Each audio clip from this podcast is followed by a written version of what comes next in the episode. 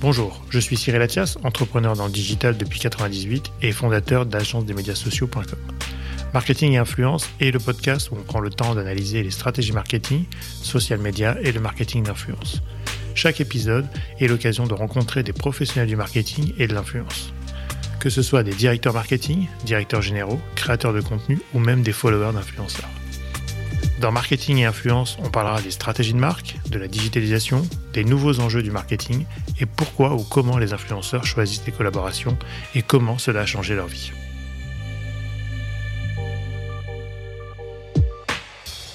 Donc je reçois pas mal de propositions et on va dire qu'à dans toutes les propositions à l'année que je vais recevoir, il y a peut-être 10% que j'ai refusé. Il y en a certaines qui sont un peu euh, what the fuck et je m'excuse pour tant d'audience de ce mot-là, mais tu vois, pour la petite anecdote, euh, j'ai pu recevoir une campagne pour, euh, pour des préservatifs. Donc là, je me suis dit, euh, ça va être très compliqué de créer du contenu.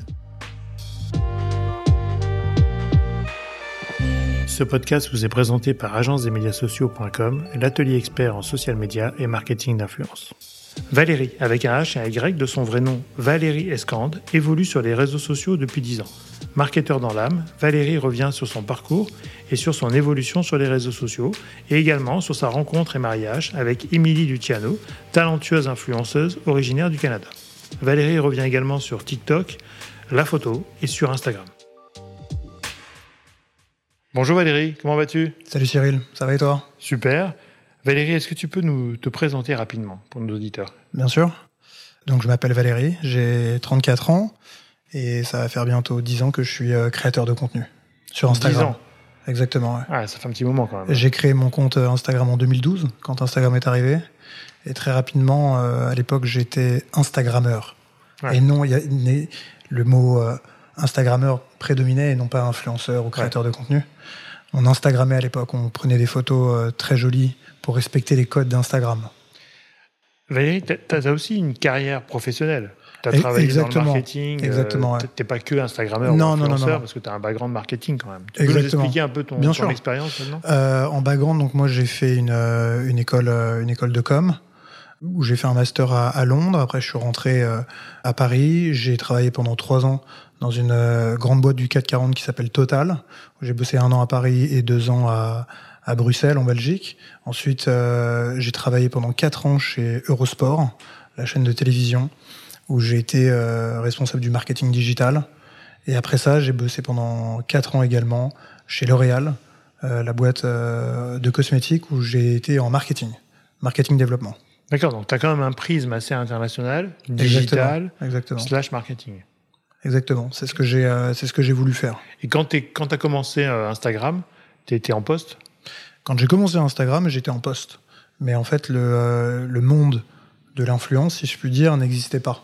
Donc, euh, j'ai assisté au, au prémisme, au commencement de, de ce qui est devenu euh, le monde de l'influence. Et comment tu te présentes aujourd'hui? Est-ce que parce que Instagrammeur c'était à une époque Bien sûr. Aujourd'hui, je me présente comme euh, créateur de contenu. J'essaie de d'écrire des histoires avec les marques.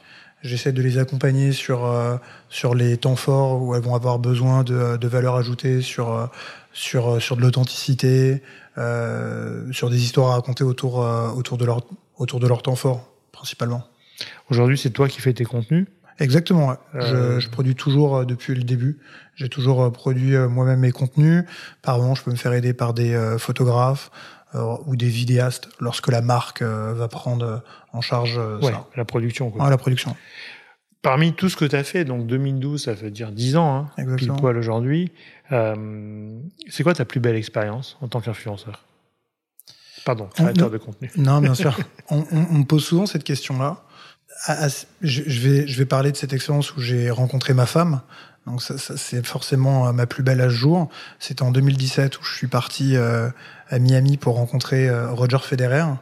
Alors moi, il faut savoir que je suis un immense fan de tennis et je joue depuis que je suis tout petit avec mes frères. Et au-delà de ça, si je dois, si je suis fan d'une seule personne, tout sport, toute catégorie confondue, c'est Roger Federer. Donc j'étais ambassadeur euh, Moët Chandon à l'année. Et, euh, euh, la personne du marketing international m'a appelé euh, une semaine avant en me disant euh, Est-ce que tu veux euh, rencontrer Roger Federer à Miami? C'est dans une semaine.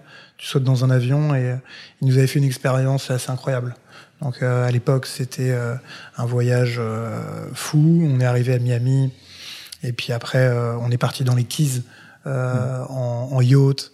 Nous sommes revenus. Après, on a rencontré Roger où j'ai pu lui parler pendant 10-15 minutes en privé avec lui. Incroyable ça. Sur, ouais, c'était assez incroyable. Un rêve de gosse là. C'était c'était un rêve de gosse. Et à l'époque, donc je travaillais chez Eurosport et euh, je leur avais j'avais été très honnête avec eux, très transparent en disant euh, est-ce que vous pouvez me laisser partir euh, quelques jours? Il m'avait dit bien sûr, il l'avait compris tout à fait. Et je reviens avec l'interview. Exactement. Et je reviens. J'étais revenu à l'époque pour la petite histoire, c'était drôle. J'étais revenu pour qu'en gros la, la, pilule passe bien au niveau de mon boss. Je savais qu'il était fan également de Roger, donc euh, t'imagines quand t'as un niveau de, quand t'as un supérieur hiérarchique, que tu vas lui dire que toi tu vas partir à Miami en business, rencontrer Roger Federer. Souvent, tu sais, ça peut attiser de la jalousie. C'est chaud à négocier. Hein. C'est chaud à négocier, ça peut attiser de la, jalousie. De, la jalousie. Oui, exactement de la jalousie. Donc ce que j'avais fait, j'étais revenu avec un autographe de Roger sur une casquette et c'était passé un peu mieux. Ah ouais, tu m'étonnes. Il fallait, ouais. Exactement. Et pourquoi je dis que c'est ma meilleure expérience? Parce que forcément Roger, et, et aussi c'est là où j'ai rencontré euh, ma femme, Émilie aujourd'hui. Qui était aussi du coup invitée en tant qu'ambassadrice de la marque. Et qui était invitée en tant qu'ambassadrice de la marque. Euh, moi j'étais invité en tant qu'influenceur français et elle, elle était euh, influenceur US. D'accord. Donc les deux influenceurs se rencontrent. Exactement. Autour d'une star d'enfance. Exactement. Elle, elle connaissait un peu Roger Federer, mais pas tant que ça. Elle connaissait surtout Moët et Chandon, ouais. Tennessee. c'est bien, comme ça, c'est un bon duo. Exact. Et euh, à l'époque, je lui avais parlé, et puis après, bon, on, on était toujours restés en contact, et aujourd'hui, on est mariés. Donc, l'influence a du bon, tu vois. On peut rencontrer sa femme, sa future femme, en tout cas à l'époque. C'est ce que je dis, c'est ce que je dis. L'influence a du bon. L'influence est un vrai milieu. On rencontre des, des vraies personnes. C'est un milieu authentique. Ouais. je crois que c'est intéressant ce que tu dis, parce que je, je pense que ça match quand c'est bien fait, mais en général c'est plutôt bien fait. Euh, ça match des personnalités euh, qui peuvent bien s'entendre et ou qui peuvent euh, bien tomber amoureuses pour ton cas, mais en tout cas qui peuvent vraiment avoir des, points communs. Et, je trouve que quand on fait des opérations influenceurs, c'est aussi ce qu'on va chercher, c'est-à-dire c'est une complémentarité entre vous et ou une équipe qui va plutôt passer un bon moment. Donc il faut faire attention au casting. Et je pense que la marque avait dû le faire peut-être pas par hasard, mais peut-être aussi euh, de manière parce qu'ils vous choisissent quand même avec un certain critère. Exactement, c'est ce que je dis souvent. Euh, vis-à-vis -vis du grand public, euh, les influenceurs peuvent avoir une mauvaise image. Et on peut souvent penser qu'on est très superficiel et, ouais. et, on reste très en surface. Néanmoins, lorsqu'on creuse et lorsqu'on se rencontre, euh, parce qu'on fait beaucoup de voyages entre influenceurs, on se ressemble assez souvent et, euh, ouais. et on a beaucoup d'atomes crochus entre nous parce qu'on aime créer, on est des créateurs, ouais. on a on a beaucoup d'idées et puis on est aussi intelligent. Alors souvent, il peut y avoir des personnes très autodidactes qui ont commencé comme ma femme euh, après son après son bac, après son collège au Canada, elle a fait ça directement, elle avait 19 ans. Et puis euh, il peut y avoir des parcours comme le mien où voilà, on, va faire une école, on va on va on va faire comme tout le monde, on va rentrer dans le milieu corporate, dans un dans un job marketing ou digital pour plus ou moins avoir le background et le bagage lorsqu'on va parler avec les agences ou avec les marques, on sait de quoi elles parlent. Ouais. Mais tu vois, je trouve ça intéressant aussi parce que quand euh, moi je fais les OP d'influenceurs euh, qu'on a, on a, pu faire ensemble, mais euh, pas beaucoup de voyages expérientiels, je te, je te l'accorde, parce qu'on n'avait pas les, les, budgets ou les marques qui, qui allaient avec ça, mais les, les OP influenceurs, ce que j'appelle les OP euh, bleus, ouais, les OP influence, euh, en fait c'est hyper riche à l'intérieur de l'opération, les discussions, enfin entre influenceurs, tu vois, et puis moi je m'intègre un petit peu de temps en temps, mais c'est tellement plus riche ce côté-là des fois et du coup, les gens ne voient pas tout ça. Donc je, je trouve ça dommage presque de ne pas les faire participer, parce que c'est là où se passe le, le, truc le plus sympa en général, euh, et qu'on peut pas résumer avec une seule photo ou des vidéos euh, qu'on peut poster. C'est court de résumer cette expérience et cette richesse à travers une photo. C'est ce que je dis souvent. Alors maintenant, il y a les stories, et alors c'est devenu... Euh, oui. les, les, gens privilégient les stories, mais à une époque, quand on a commencé, je parle un peu comme un vieux, hein, tu, tu, tu m'excuses. T'inquiète, t'as un grand-père devant toi. Exactement. mais, mais, mais, mais, quand on a commencé, les stories n'existaient pas, les DM n'existaient pas, donc on pouvait pas retranscrire l'expérience qu'on oui. avait euh, avec la marque, avec l'agence, qui était vraiment qu'une petite famille et qui méritait d'être vue. Euh, néanmoins, aujourd'hui, je pense qu'on arrive quand même à faire transparaître euh, ça euh, par, euh, par du contenu plus instantané mmh. type, type stories. Et c'est vrai qu'à chaque fois, on, on, va toujours passer un super bon moment, que ça soit avec les influenceurs présents ou même enfin les créateurs de contenu et l'agence et la marque. Ouais. Quand ça a du sens. Ben, effectivement, après, voilà, c'est, ça dépend des marques et des sujets. Mais euh, aujourd'hui, qu'est-ce qui te plaît dans les collaborations? Au-delà de la marque, peut-être? Euh, Ou bien est-ce que tu as des critères de sélection euh, par rapport à tout ce qu'on peut te proposer, j'imagine? Ouais, plutôt. Et effectivement, euh, je reçois beaucoup, beaucoup, beaucoup de propositions. Euh, après, il y a, y a des marques qui vont tenter. Ils disent on y va, on tente le tout pour le tout, euh, Mhm. parce qu'ils veulent absolument avoir un profil comme le mien ou d'autres. Mais ça va pas du tout matcher euh, ma chasse éditoriale, euh, Ouais. qui je suis, euh, mon audience aussi, les gens qui vont me suivre. Tu vois, les gens qui me suivent à 70%, c'est des hommes. Donc euh, c'est sûr que euh, et puis c'est des hommes un peu qui me ressemblent, Mm. euh, qui viennent de France majoritairement, euh, qui aiment bien manger, euh, qui aiment les belles voitures, euh, Mm. qui aiment les montres, euh, qui aiment bien s'habiller. Donc effectivement, il y a certaines marques qui viennent me voir et je me dis mais ils ont pas regardé mon profil. Donc je reçois pas mal de propositions et on va dire qu'à dans toutes les propositions à l'année que je vais recevoir, il y a peut-être 10% que j'ai refusé. Il y en a certaines qui sont un peu euh, what the fuck et je m'excuse pour ton audience euh, de ce mot-là, mais Les bilingues. tu vois, pour, pour, euh, pour la petite anecdote, euh, j'ai pu recevoir une campagne pour, euh, pour des préservatifs. Super. Donc là, je me suis dit, euh, ça va être très compliqué de créer du contenu. Euh, Bon, c'était l'époque où tu as rencontré ta femme. Non, ça. et, ça aurait pu être sympa, du coup. Exactement. et et j'ai reçu aussi d'autres campagnes. J'ai reçu tu sais, ces campagnes où à l'époque, euh, euh, les campagnes pour les, pour les gens de télé-réalité, les blanchiments dentaires, Oui, oui. les thés, etc. Les compléments Et- alimentaires. les compléments. euh, Et ils, venaient chercher des influenceurs comme moi. Et moi, quand j'ai reçu ça, je me suis dit, mais en fait, vous avez pas compris, je je ferai jamais Mhm. ça. C'est pas qui je suis, c'est pas ce que je représente. Jamais je vais sortir un code promo ouais. avec. J'ai jamais parlé comme ça à mon audience, donc ça va. être- Je le ferai pas, quoi. Ouais, des fois, c'est automatisé. hein. Peut-être qu'ils envoient des, des Peut-être, mais, euh, euh, Mais tu sais, quand ils relancent, alors c'est c'est vraiment un bot assez insistant. Ouais. Ils relancent, ils disent Valérie, est-ce que tu as vu notre mail? Ouais. On aimerait vraiment bien que tu participes, etc. Donc, euh, donc, euh, donc non, non. Mm. Et après, comment je vais choisir les marques? Moi, il faut surtout que j'ai un, on va dire, un fit avec euh, la marque qui corresponde à mes valeurs. Mhm. Et euh, ça, c'est important. Des marques qui ont du sens. Et puis aussi, euh, euh, il va aussi avoir un contact humain. Moi, je privilégie beaucoup la relation humaine. Mhm. Et c'est vrai que lorsque je vais parler, donc c'est soit par le biais de l'agence, Mhm. euh, ou soit avec la marque directement, il faut absolument que j'ai un fit, comme on dit, et je pense que c'est ce qui se passe. C'est-à-dire qu'aujourd'hui, quand, euh, par exemple, pour ton agence, tu vas recruter euh, quelqu'un qui vient bosser pour toi, Mhm. tu as absolument besoin d'avoir un fit avec la personne, et au-delà même du CV qui est très bon, et pour Mhm. nous, notre CV, ça va être euh, notre taux d'engagement, Ouais. le nombre de followers, les photos, etc.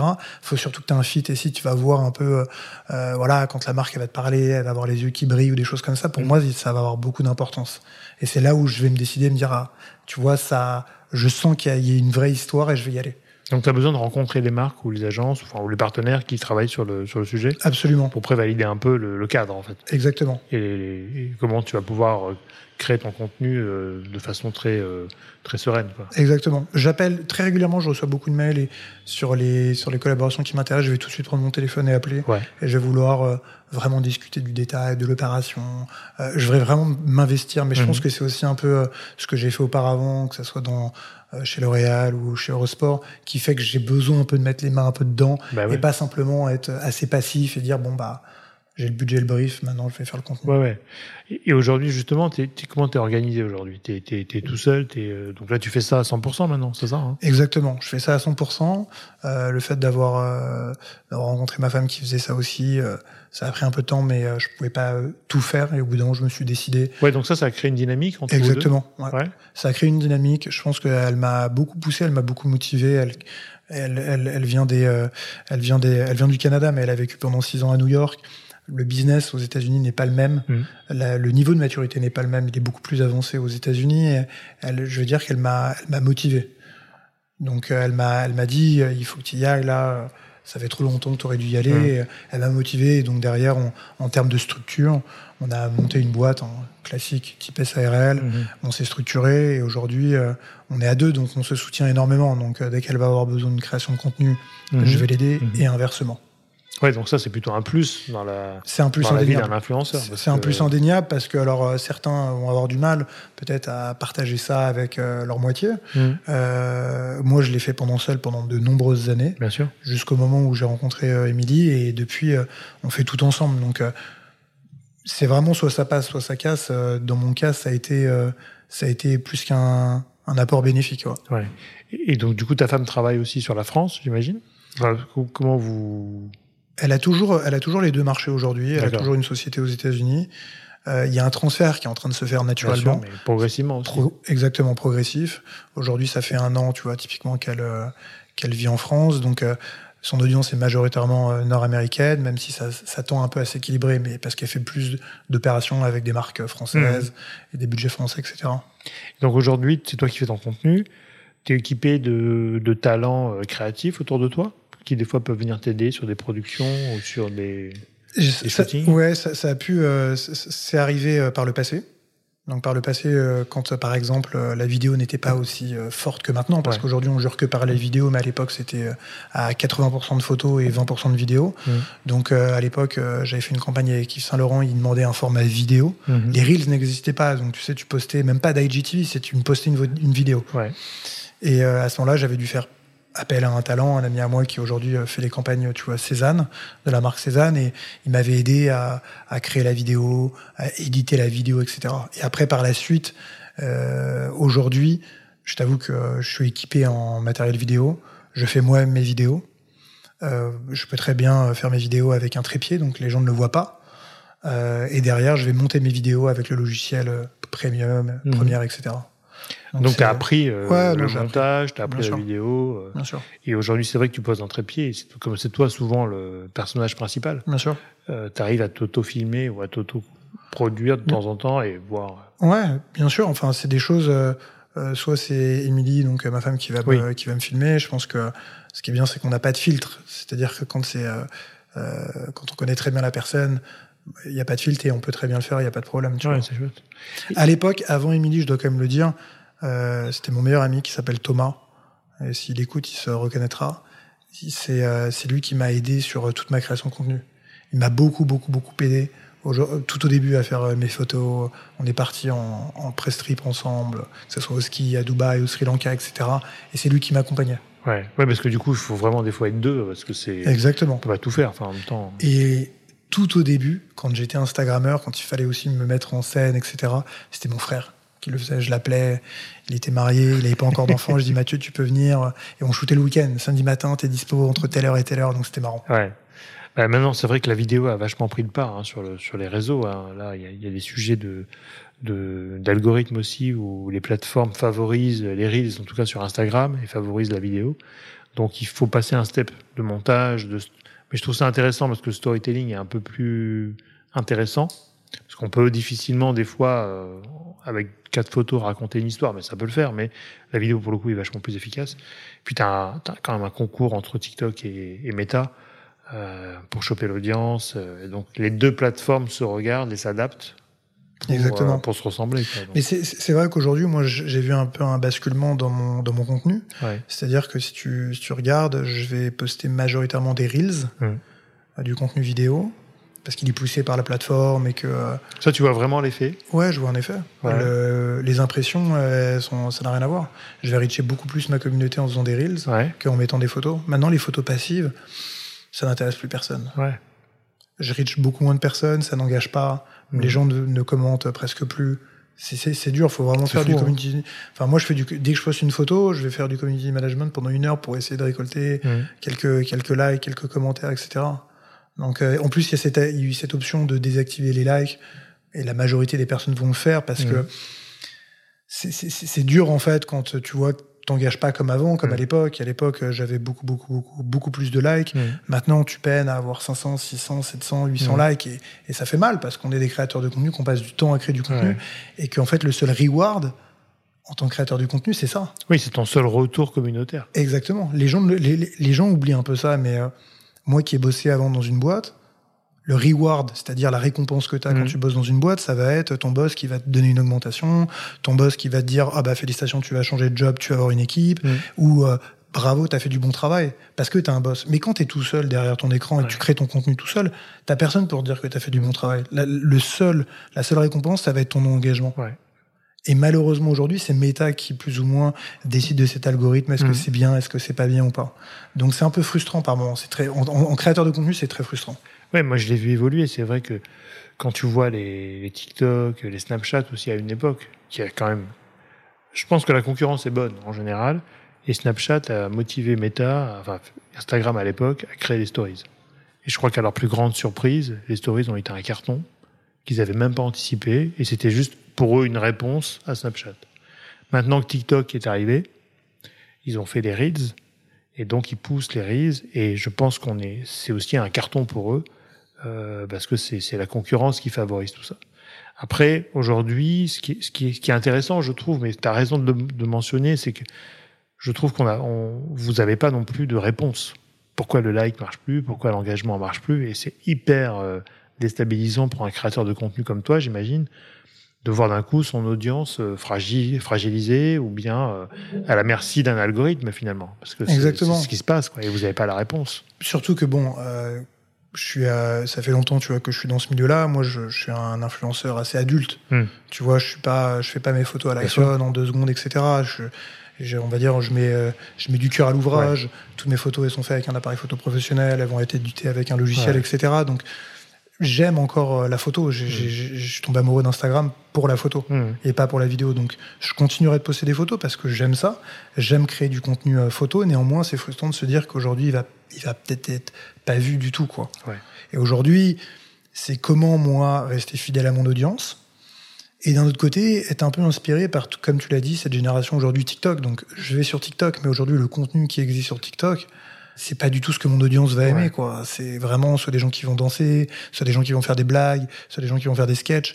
Donc, c'est pas du tout, tu vois, ce que, ce que je représente, en tout cas, ce que mon audience euh, aime suivre. T'es sur TikTok? Alors, je suis sur TikTok, ouais. On est, je suis sur TikTok avec, euh, avec Émilie. On a fait un compte euh, en couple. Commun, ouais. Ouais, on a fait un compte commun en se disant, euh, essayons d'être sur TikTok, voyons un petit peu si, euh, en proposant du contenu, on va dire très, euh, très euh, dédié euh, fashion. Donc, euh, on va proposer nos looks à TikTok. Pour l'instant, ça reste euh, très bas parce que, euh, encore une fois, je pense que euh, TikTok, il, pousse à faire des trucs très, euh, j'ai pas envie de dire vulgaires, mais c'est un peu ça, quoi. Alors moi, on m'a dit, après je vais pas vérifier, hein, mais je crois qu'il y a des recettes de montage. Il faut que dans les deux, trois premières secondes, il se passe un truc. C'est l'algorithme qui va euh, screener en fait le, format de la vidéo, le séquençage. Il faut qu'il y ait beaucoup de coupes rapides. Euh, et c'est ça apparemment qui favorise l'engagement euh, sur, sur, sur TikTok. Et en même temps, du coup, euh, c'est intéressant, je trouve, parce que ça vous fait aussi euh, trouver d'autres modèles Tout en termes fait. de contenu. euh. Après, ça peut ne pas plaire, ne pas correspondre à tout le monde. Ça aussi, il faut le dire. hein. J'ai beaucoup d'influenceurs qui m'ont dit, je suis obligé d'aller sur TikTok, mais en même temps, euh, j'ai pas envie. Mais après, t'es pas obligé non plus. Enfin, je pense que tu peux trouver Ouais. ta euh, sur Insta. Et puis, c'est pas le même sujet. Je pense qu'on se, délire, on se divertit vachement sur TikTok. On passe du temps à regarder. On peut se faire absorber par la machine. hein. On peut passer 2-3 heures facilement parce que c'est sans fin. Et c'est vrai que sur Insta, je trouve qu'on peut s'inspirer. On peut, on peut, on peut passer moins de temps peut-être, mais du temps un peu plus attentionné, quoi. Mais tu sais, c'est euh, c'est intéressant ce que tu dis parce que euh, moi, je me suis jamais forcé à aller sur une plateforme. Hmm. Et je pense qu'il faut rester authentique à la plateforme que t'aimes. Ouais. C'est-à-dire que euh, quand j'ai commencé sur Instagram, j'ai adoré Instagram et je suis devenu complètement addict en étant Instagrammeur, en essayant de respecter les codes de la plateforme. Et c'est comme ça que j'ai réussi sur Instagram.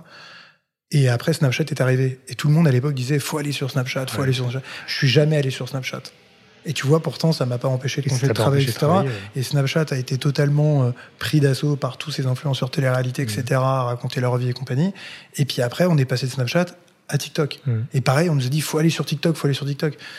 Mais en fait, euh, non. Je Mm. pense qu'il faut que tu restes authentique à ton audience, authentique à la plateforme sur laquelle tu es le plus euh, doué, entre guillemets, ce que t'aimes. Faut, faut pas essayer de se... euh, de se, euh, faut essayer de se, di- se tra- travestir. Ouais, exactement. Il faut pas essayer de se travestir en se forçant à aller, parce que l'audience, elle va le sentir. Et si ton audience, elle sent que plus ou moins, t'es plus ou moins, Mm.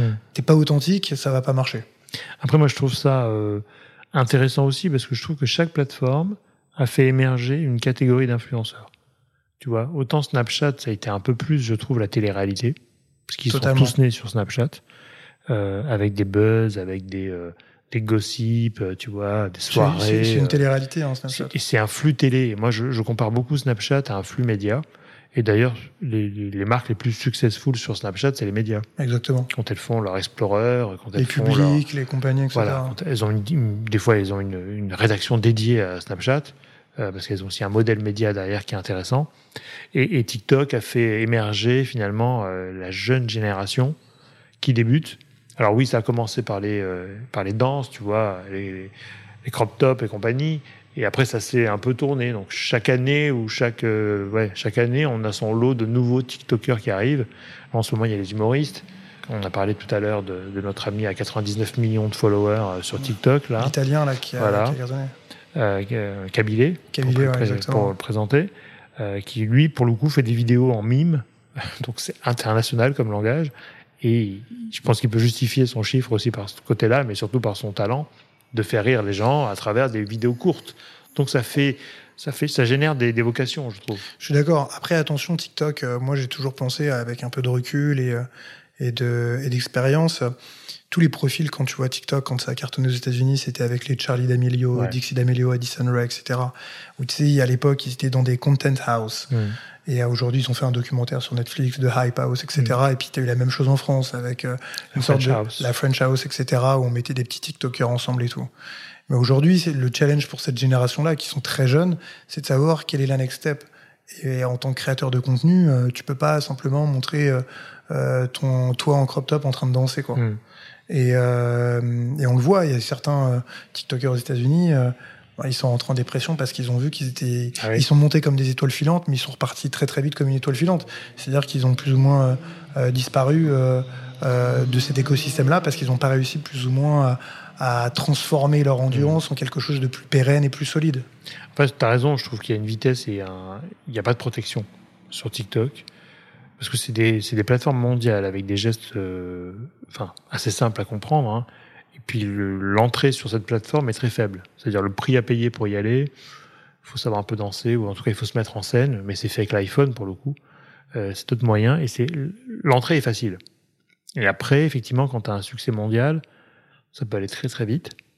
Et tu peux vite redescendre parce que tu as touché la gloire. Pour moi, c'est un, un, un accélérateur de notoriété qui, derrière, je pense, va faire énormément de dégâts, surtout sur la jeune génération qui sont en train de se construire, qui sont en train de se trouver, de se, construire, de, se découvrir. Et, TikTok peut les emmener très loin, mais en même temps les éloigner complètement de, de ce qu'ils sont ou de ce qu'ils voudraient être, tu vois.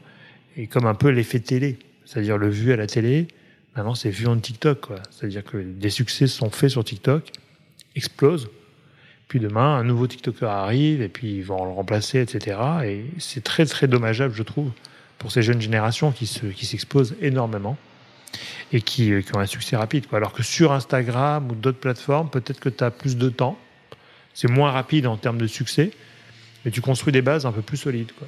Non, c'est vrai, je suis assez d'accord. C'est comme euh, YouTube. Enfin, tu vois, je Ouais. compare YouTube et Instagram parce que c'est des plateformes où, où la création est au cœur de ce Mhm. genre de plateforme. Et, et puis, il faut, il, faut, il faut réellement créer. Il faut Ouais. vraiment avoir du talent. Ouais. Euh, sur TikTok, c'est la recherche du buzz absolu. Mhm. C'est, on cherche à absolument cartonner euh, en Ouais. un instant et donc euh, à faire soit la chose la plus absurde ou la plus vulgaire ou la plus Mhm. euh, incroyable du monde en l'espace de, de 6-7 secondes. Mhm. Donc euh, effectivement, sur ce genre de plateforme, j'ai du mal à me retrouver. Je vais chercher de l'inspiration hein, parce que je trouve que c'est hyper intéressant et que je reste hyper ouvert à ça. Néanmoins, je reste quand même très Instagram, Très YouTube. Insta, ouais. Ouais. T'as toujours ton blog?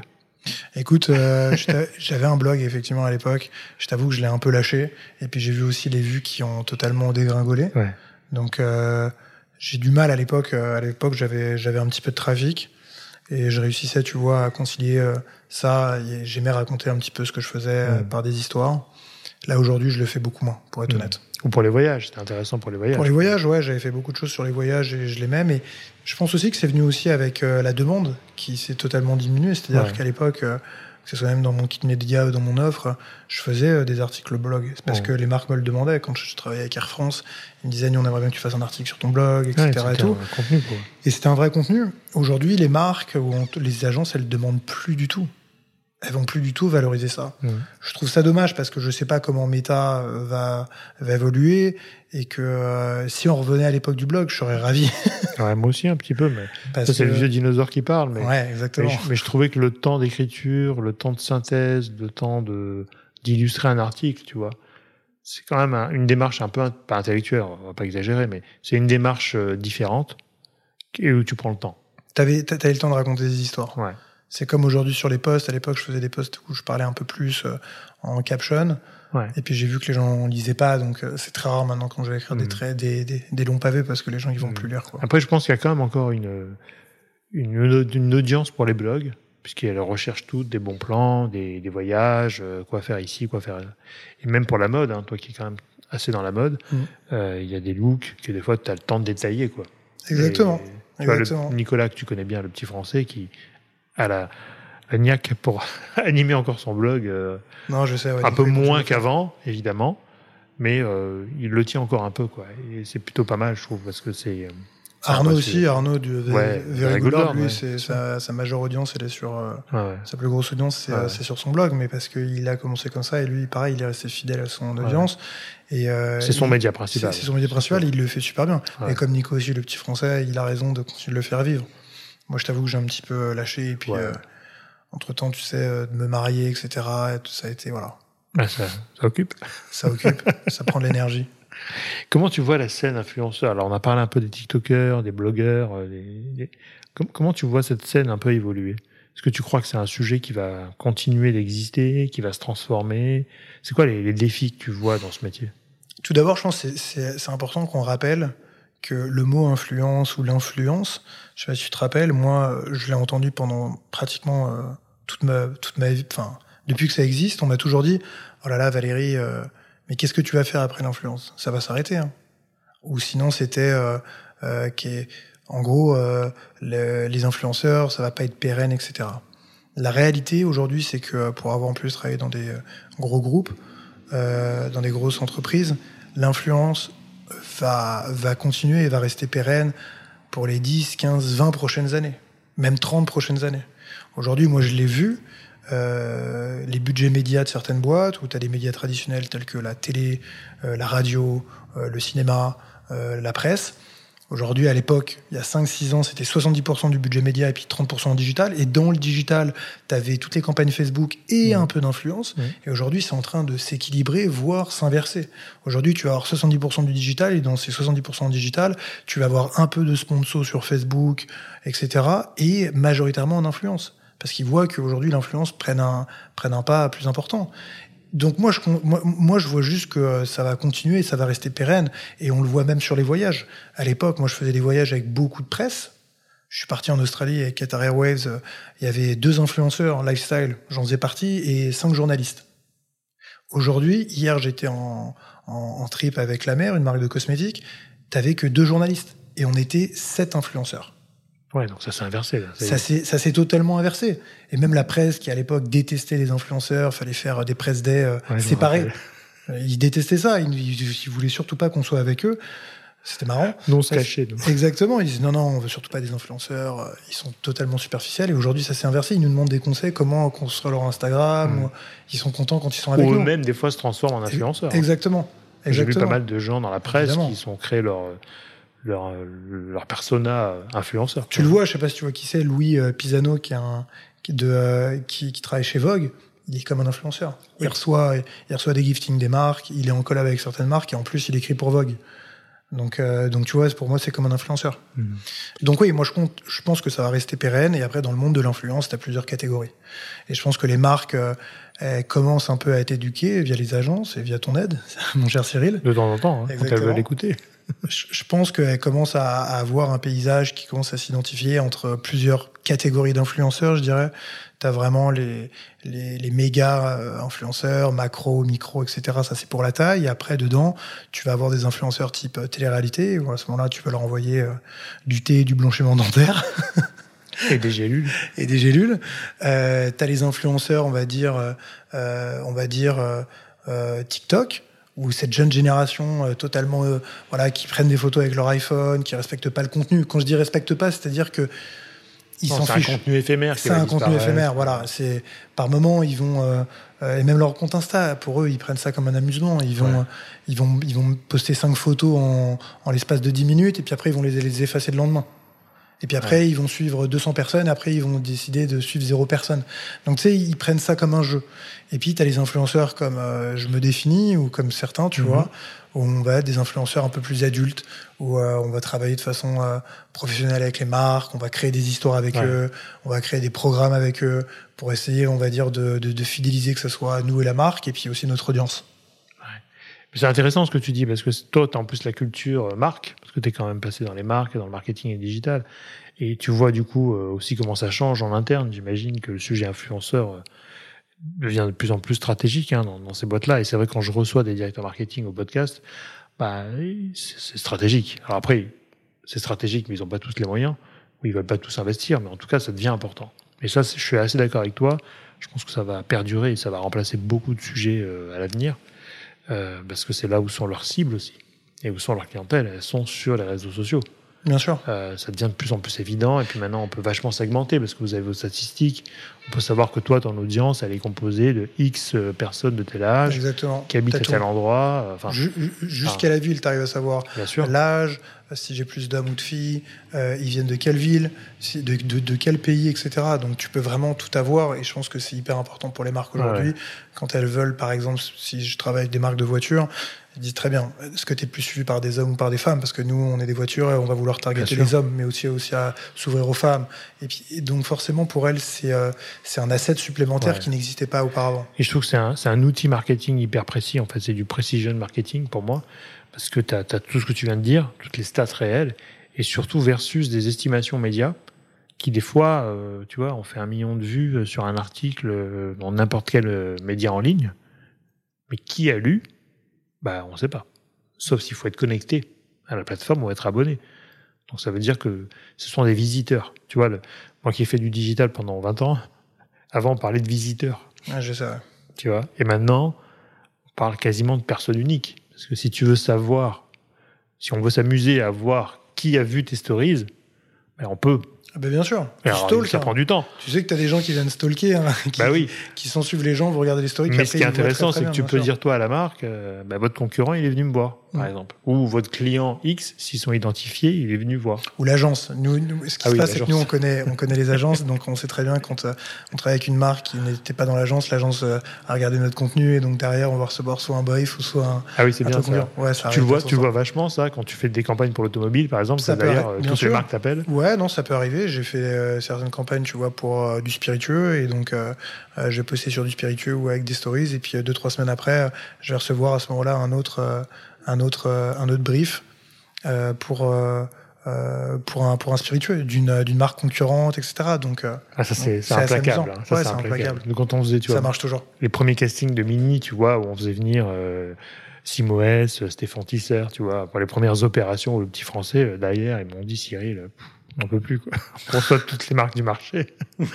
Parce que c'est, euh, soit on les avait mis en avant, soit ils avaient bien aimé ce qu'ils faisaient aussi, tu vois, il n'y a pas que.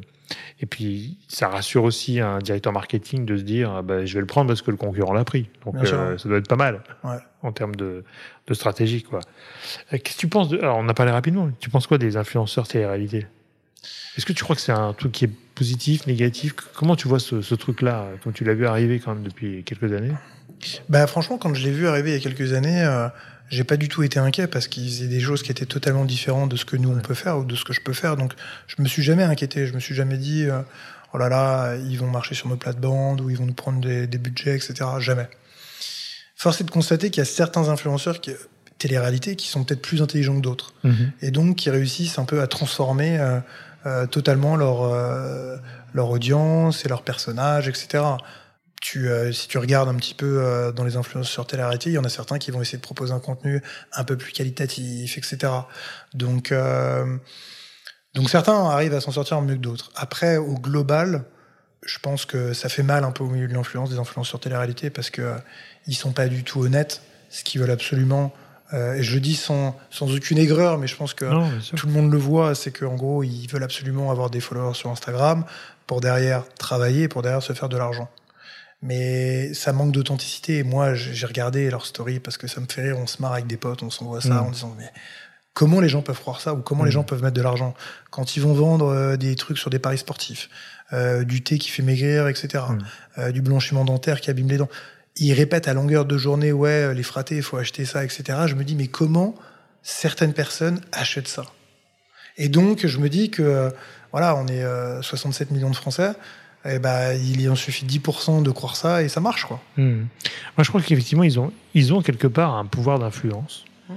euh, parce qu'ils sont populaires. Donc, ils ont réussi à, à, à capturer une audience assez large parce que De- la ouais, télé, de- et de la la télé les a énormément aidés au début.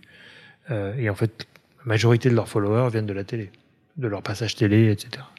Et après, moi, je suis assez, enfin, ouais, je partage un peu ton point de vue, c'est-à-dire que je, je suis assez serein par rapport à ça. Et en même temps, je me dis, il n'y a aucune marque nationale qui travaille avec eux. Toutes les marques qu'on vient de citer ou les produits sont des produits euh, dérivés ou des, enfin, des produits un petit peu de pas national, enfin c'est-à-dire c'est des compléments alimentaires, euh, c'est du thé qui fait maigrir, enfin c'est pas sûr. une vraie marque entre guillemets, même si c'est des marques respectables hein, parce que ça doit marcher, mais et encore, je crois pas, mais c'est pas des vraies marques. C'est-à-dire que toutes les marques avec qui tu pourrais collaborer, j'imagine qu'elles vont pas faire appel à eux. Non. En général, c'est deux marchés séparés. Euh, mais en même temps, moi, je trouve que là où ils sont un peu dangereux, c'est qu'ils font porter euh, au mot influenceur euh, beaucoup de dérives qui sont pas dans les codes originels de l'influence, original, originaux, où on était un peu plus respectueux, C'est-à-dire sûr. on n'aurait jamais fait la promotion d'un produit qui t'abîme les dents. Et c'est marqué dessus, enfin, c'est du chimique, tu vois.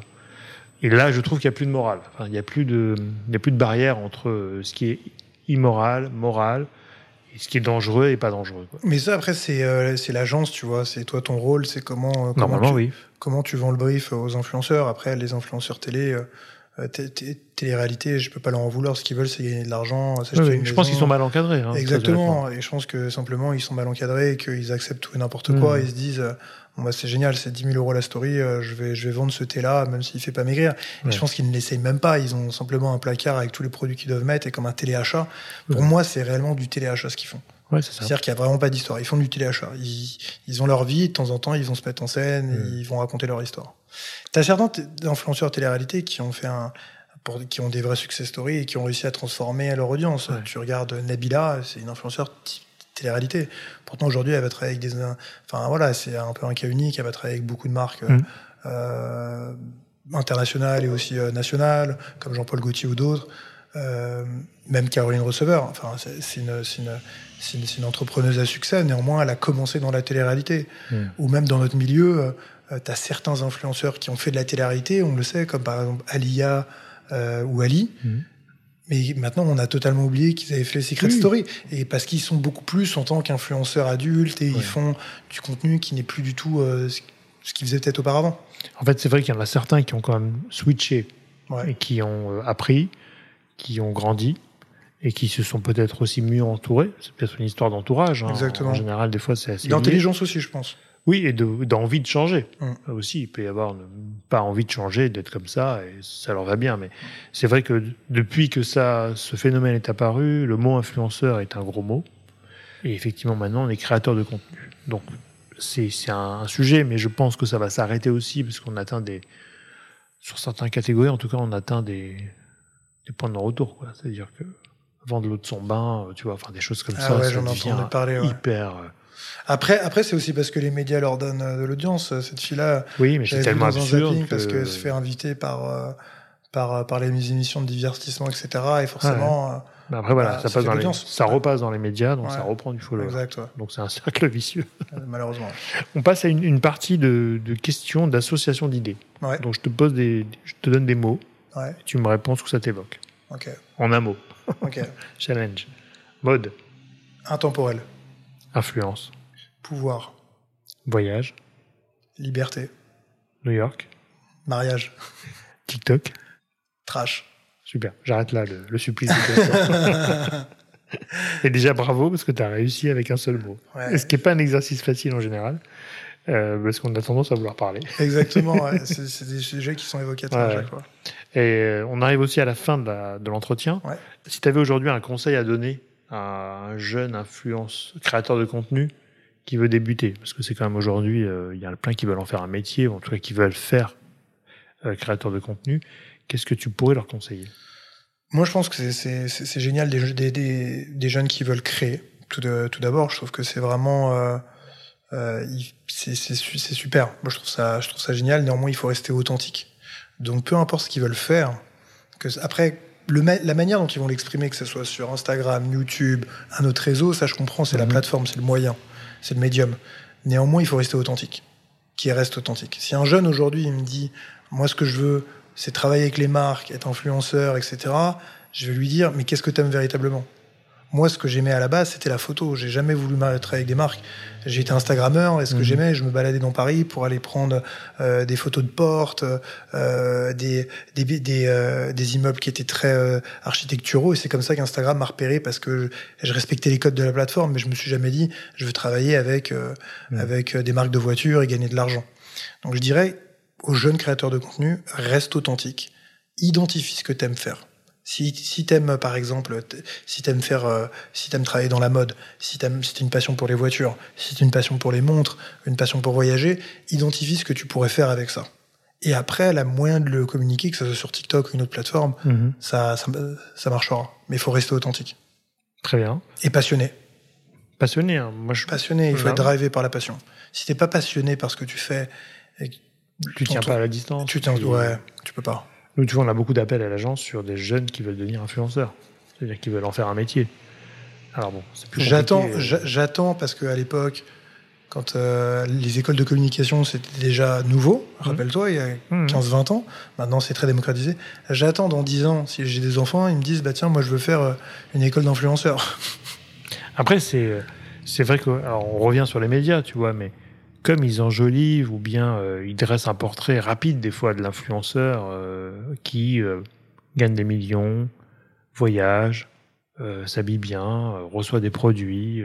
donc en fait, tu es en train de vendre finalement un sujet aux jeunes générations qui est tu t'habilles gratuit, tu gagnes de l'argent, tu voyages et tu travailles pas. Et après, après, attention, moi ce que je leur dis, c'est ils ont pas le, comment dire en anglais, euh, les coulisses, le behind the scene. Ouais. Le behind the scene, c'est euh, c'est comme une société. Tu crées Ouais. une société avec euh, un avocat, un expert comptable, t'as des charges, tu payes tes impôts, tu Mhm. stresses parce que t'as Mhm. pas de sécurité, t'as pas une boîte qui te verse à la fin du mois un chèque. Donc il y a des mois où ça va bien marcher, il y a des mois où ça va pas marcher. Mhm.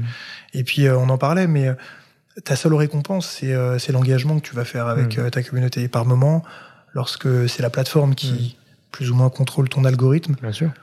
Ou quand par exemple t'as mis, euh, je sais pas moi, des jours, euh, et des heures sur un contenu qui ne va pas réussir, Mhm. et à contrario, tu vas simplement prendre une photo d'un chat qui va avoir beaucoup plus de likes, etc. C'est très frustrant ça.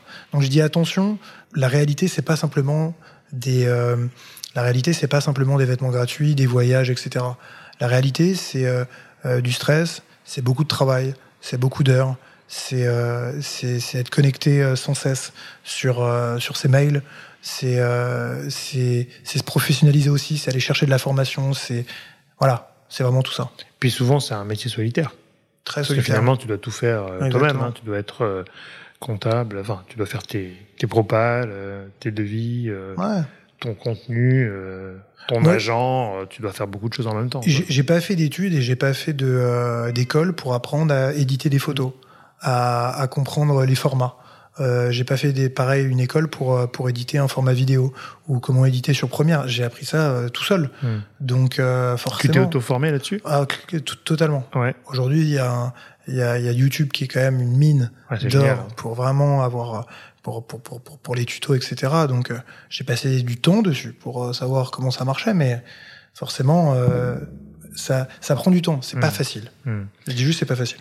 On n'est pas revenu là-dessus, mais question entre deux rapide, mais comment tu as vécu le Covid en termes de... Est-ce que, est-ce que tu là, tu t'es senti, euh, pas en danger, mais où tu as vu que c'était une économie qui pouvait être fragile ou pas, d'ailleurs?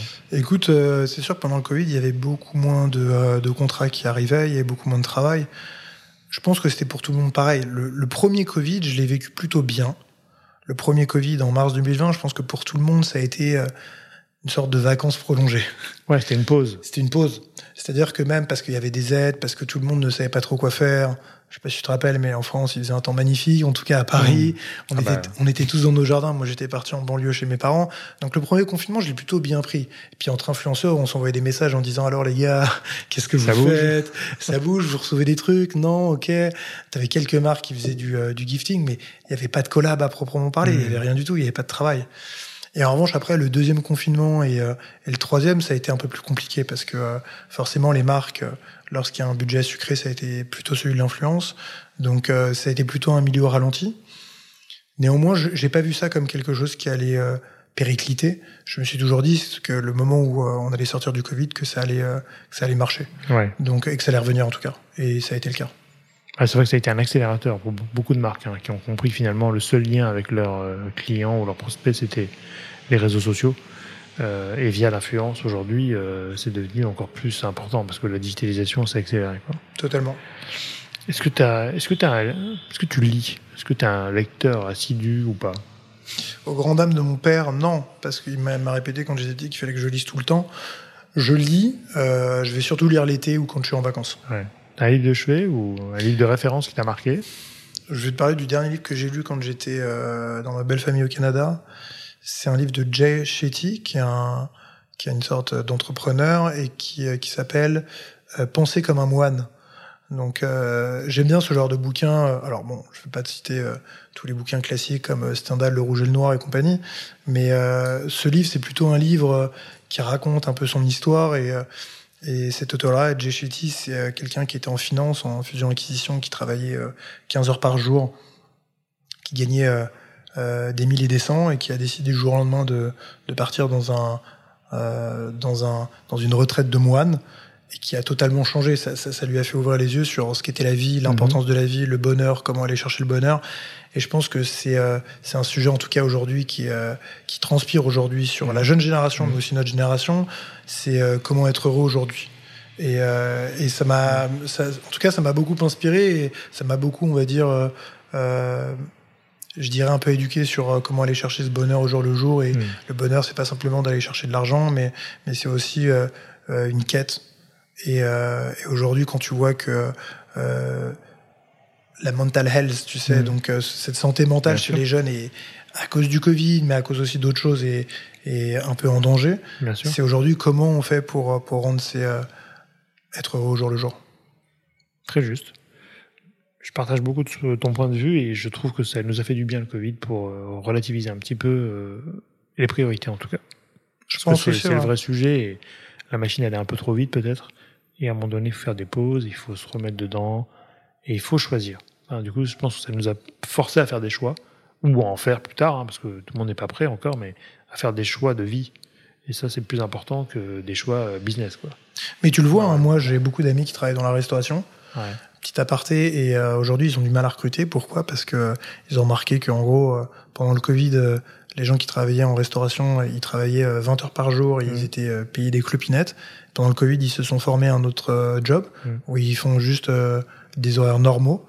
Et en gros, ils gagnent autant, donc ils se sont dit pourquoi retourner à la restauration, quoi? Ouais, c'est un, un milieu parmi d'autres, mais, mais voilà. Non, mais beaucoup de gens aujourd'hui mettent, mettent en cause finalement leur métier. Exactement. Euh, en se disant euh, déjà est-ce que j'aime ça? Est-ce que je veux euh, travailler autant et passer autant de temps dans un bureau ou en famille ou à la maison ou avec des potes quand ils sont pas mariés? Et donc quel est le curseur? Où je mets le curseur en fait entre ma vie professionnelle et ma vie perso? Et beaucoup de gens étaient dans le rouge côté professionnel puisque ça bosse beaucoup, voilà, dans différents métiers. Hein. Et je pense que beaucoup de gens veulent remettre le curseur un peu au milieu euh, parce qu'on peut bosser moins mais mieux aussi, et pas forcément faire que des heures, parce qu'il n'y a, a, pas que les horaires, hein. euh, et qui ont envie aussi de, de retrouver euh, bah, les gens qu'ils aiment, ou bien les, de se recentrer un peu peut-être sur eux-mêmes de temps en temps euh, pour être bien. Quoi. Et puis tu le vois même sur le télétravail, c'est-à-dire que moi je l'ai vu quand j'ai bossé chez L'Oréal, à l'époque on mhm. avait peut-être un jour de télétravail qui n'était pas obligatoire mhm. et c'était plus ou moins mal vu si tu prenais du télétravail et puis après le avant Covid, avant Covid et après Covid on en a eu deux jours de télétravail. C'est totalement rentré dans les mœurs ils ont bien ils se sont rendus compte que voilà il fallait lâcher un peu du lest et que les gens ils pouvaient travailler chez eux ils pouvaient travailler aussi bien. Le seul défi c'est que les gens ne se désolidarisent pas des entreprises. Exactement. Et qui restent quand même dans un collectif et dans un état d'esprit euh, je suis d'accord. qui les a fait rentrer dans ces boîtes là quelque part. parce que s'ils deviennent des digital nomade de partout, je pense que ça peut être aussi un danger de s'isoler et ou de progressivement s'isoler sans s'en rendre compte même, euh, et du coup de devenir un peu apatride entre guillemets. Et c'est le défi, c'est le défi qui existe aujourd'hui. Moi, je vois la majeure partie de mes, de mes, amis, ils sont, ce sont des digital nomades ouais. et ils veulent rentrer dans des boîtes où ils sont à 100% en télétravail. Ouais. Non, mais une, une, il y a même un, un pays, hein, le Portugal a créé ah bah, un visa, bien sûr, c'est ce que j'ai a créé un visa de full remote euh, digital nomade. C'est ça. Je crois qu'ils ont des, enfin, il y a des, des, des négos avec des hôtels, avec des, des lieux pour les accueillir. Pour eux, hein. En termes d'économie, ils sont. Ouais, ils étaient déjà très forts sur le digital et là, ça, ils ont pris l'opportunité, mais c'est plutôt sympa le Portugal en plus. Super. Écoute, merci beaucoup. Une dernière question. Est-ce que qui c'est que tu me recommandes de, podcaster absolument? Je pense que tu as podcasté pas mal de mes euh, potes influenceurs, non? Ouais, j'ai fait un peu le, un peu le tour déjà. Ouais, les Raph, euh, Nico, etc. et tout je te dirais bien de, de podcaster euh, une femme peut-être. Ouais, avec plaisir. Hein. Je pense qu'il y a pas mal de femmes inspirantes. Je te dirais ma femme, Émilie. Avec plaisir. Si, si, tes auditeurs euh, parlent anglais, euh, Émilie, elle a quand même un parcours assez atypique. Et puis, euh, c'est pas mal d'avoir aussi une autre, une autre vision. Ouais, je trouve ça vachement bien. Et je serais ravi de le faire en anglais en plus. Bah, avec grand Parce que plaisir. je, j'aimerais aussi avoir sa vision peut-être de, tu vois, de l'influence nord-américaine, Exactement. ouais. euh, qui à mon avis a encore beaucoup de choses à nous apprendre et, et, euh, surtout à nous témoigner de, maintenant qu'elle peut faire un comparatif, Exactement. ouais. euh, comment ça, ça se vit là-bas. Quoi. Elle le ferait, et puis elle a une histoire assez Ah, incroyable, et puis c'est des profils différents euh, du mien, etc. Ouais, ouais, j'aime elle, a, est vraiment autodidacte, et elle a, tu vois, de, de commencer à 19 ans, de réussir à 19 ans, à New York, à New York. hein. Il faut y arriver déjà. hein, Voilà. Donc, euh, ouais, je, te- je te conseille ça. Ouais, génial. C'est Bah, bien écoute, aussi d'avoir des femmes un peu dans ton podcast. Oui, oui, j'en ai, j'en ai. j'en ai, mais c'est des gens que je connais aussi. Alors c'est plus facile peut-être, mais j'aime cette idée de- d'avoir des gens que je connais pas Bien sûr. et de vraiment découvrir euh, aussi un univers ou une autre façon de faire dans d'autres pays, donc ce qui est plutôt génial. Ouais. Euh, et tu as raison, je crois que je vais ouvrir une voie internationale avec des, des influenceurs euh, étrangers. J'en ai quelques-uns en tête d'ailleurs. Les podcasts cartonnent tellement en plus aux États-Unis. Ouais. Mais ils font, alors ils font encore du podcast vidéo, ce qui est génial. ouais, tu devrais. Euh, hein. ben, c'est la prochaine étape. En soi, moi, je me dis souvent Ouais, sur YouTube, il y a tellement une place en- Ouais. pour la France sur les podcasts vidéo et, puis- tout.